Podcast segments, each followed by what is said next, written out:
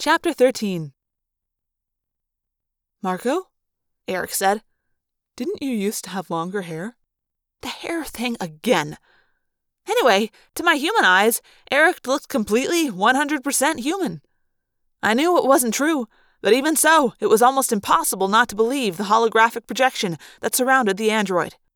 Could I remorph into something powerful enough to. to make sure he wouldn't be a problem?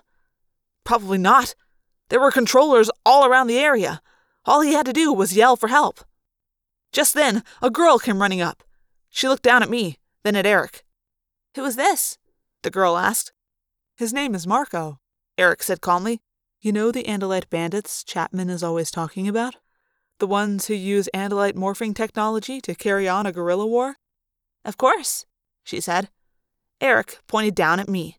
I think this human is one of them. There it was. The end. The end of our existence as animorphs. We'd always known that if the Yeerks ever discovered our true identities, or even that we were humans, they would wipe us out within a matter of days. I felt sick. Sick with fear for myself and for the others. I'd blown it.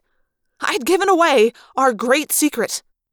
Erek jerked his head toward the girl. This is my friend, Jenny. I was not pleased to meet her. I heard the sound of people rushing through bushes. Nothing over here, Erek said loudly. Jenny hurt her ankle. I'll help her. Keep searching. I think I heard something over there. Erek must have noticed the extremely shocked and puzzled expression on my face. He grinned. There are more things in heaven and earth than are dreamt of in your philosophy, Horatio. Shakespeare? I said, amazed. Yes, Hamlet. I saw the very first performance. But but that would have been like centuries ago. Erek nodded. Do you know where I live?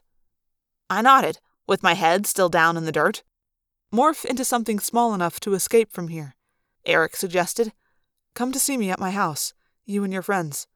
We have a lot to talk about. For some stupid reason, I said, You're not human. We know you're an android.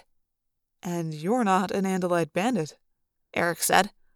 How do I know I can trust you? Erek shrugged. I could turn you in right now. I'd be Visser III's new best friend. Even the Visser knows how to reward those who carry out his orders well. Maybe you want to catch us all at once, I said. Don't ask me why I was arguing with him. Maybe it was the humiliating position I was in. Maybe I felt like I had to act tough since I was on my back in the dirt, wearing severely unattractive clothing. Erek squatted down. Marco, if I gave you to Visser III, he would get the names of all your friends from you. I know you're a brave person. You'd have to be, to do all you and your friends have done. But you are not brave enough to survive the Visser's torture. You would tell. I took a couple of seconds to think about that. He was right, of course. I had a healthy respect for the kind of torture Visser 3 could inflict. We'll be there, I said. I guess we don't have a choice. You have us by the. You have us cold. Erek shook his head. It's not like that. It will be a meeting of allies, Marco. You see, we, too, fight the Yeerks.